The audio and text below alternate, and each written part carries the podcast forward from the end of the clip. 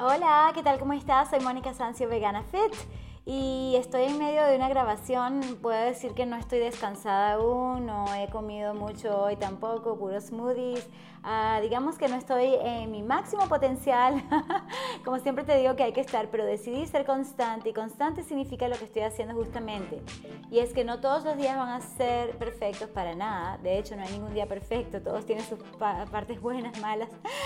Todos tenemos momentos súper buenos, otros no tanto, y hay de todo, y te he hablado del dolor, y te he hablado de tantas cosas en estos podcasts, pero una de las charlas que más me llama la atención es de una increíble persona que se llama Mel Robbins, ella eh, tiene una talk, ¿cómo se dice? Una presentación en TED, súper famosa, y la acabo de ver en una entrevista, me, me, llama mucho la atención su sistema, que 5, 4, 3, 2, 1, ¡va! y es así como de la de cohete, ¿sabes? Ella eh, descubrió esto que ella misma dice que es algo estúpido, pero que funciona. Y no me gusta ni siquiera la palabra estúpida, pero ella la utiliza muchísimo. Obviamente ella es muy inteligente y sabe lo que está diciendo. Y ella cuenta su historia. Y el tema es que ella dice que la motivación es basura. Entonces, así como que no me siento ofendida porque me gusta escuchar diferentes puntos de vista, aunque sean contrarios al mío. Sin embargo, entiendo de dónde viene ella.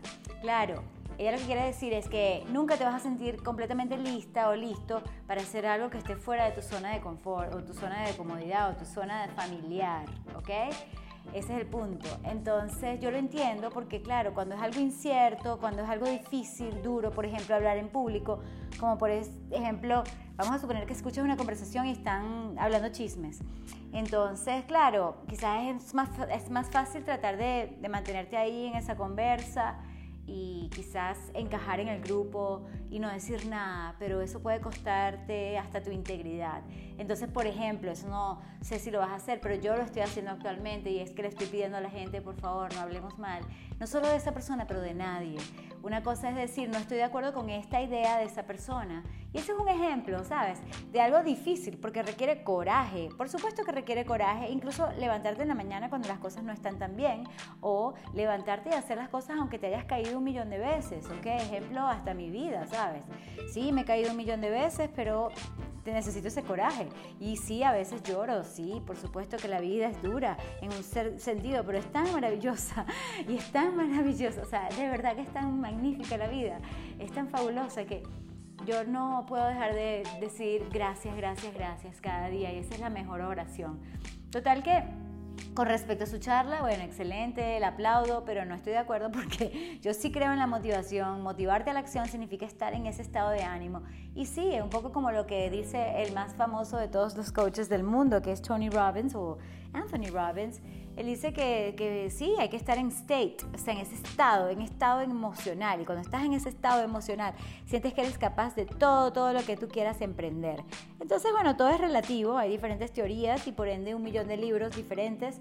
Tú lee lo que tú consideres, lo que te sirva, pero definitivamente a mí me encanta estar aprendiendo de diferentes personas increíbles como estas que te mencioné y de increíbles personas como tú, porque todavía no sé cómo te llamas, no sé de dónde estás escuchando y aparte de unas ideas que tengo a mediano plazo, que son de justamente tener a invitados, a invitados del público para hacer coaching en vivo y hacer entrevistas. Yo también quiero que tú me dejes un mensaje de voz y si lo escuchas en cualquier plataforma, puede ser en Spotify, en Apple, puede ser en, en Google Podcast, pero también puedes ir directamente a Anchor y ahí puedes dejar tu mensaje de voz o puedes escribirme mi comentario o el comentario por medio de otras redes, de redes sociales, porque claro, este es el podcast.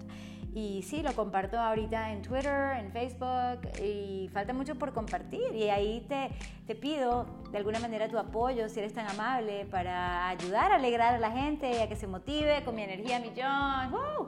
Que yo creo que es un regalo de Dios y a la vez es algo que yo cultivo, cultivo a diario porque como dije en el podcast anterior, que fue así como un poco como este, pero este está un poquito más organizado porque primero que hice fue en inglés y estaba así como que despegándome de mi trabajo porque dije, ya va, va a ser medianoche y no he hecho el podcast, no puede ser, yo quiero cumplir, yo quiero hacerlo de lunes a viernes, salto o brinco o simplemente, este, ¿cómo se dice? Juego la, ¿qué? Algo así como que no vas a clases.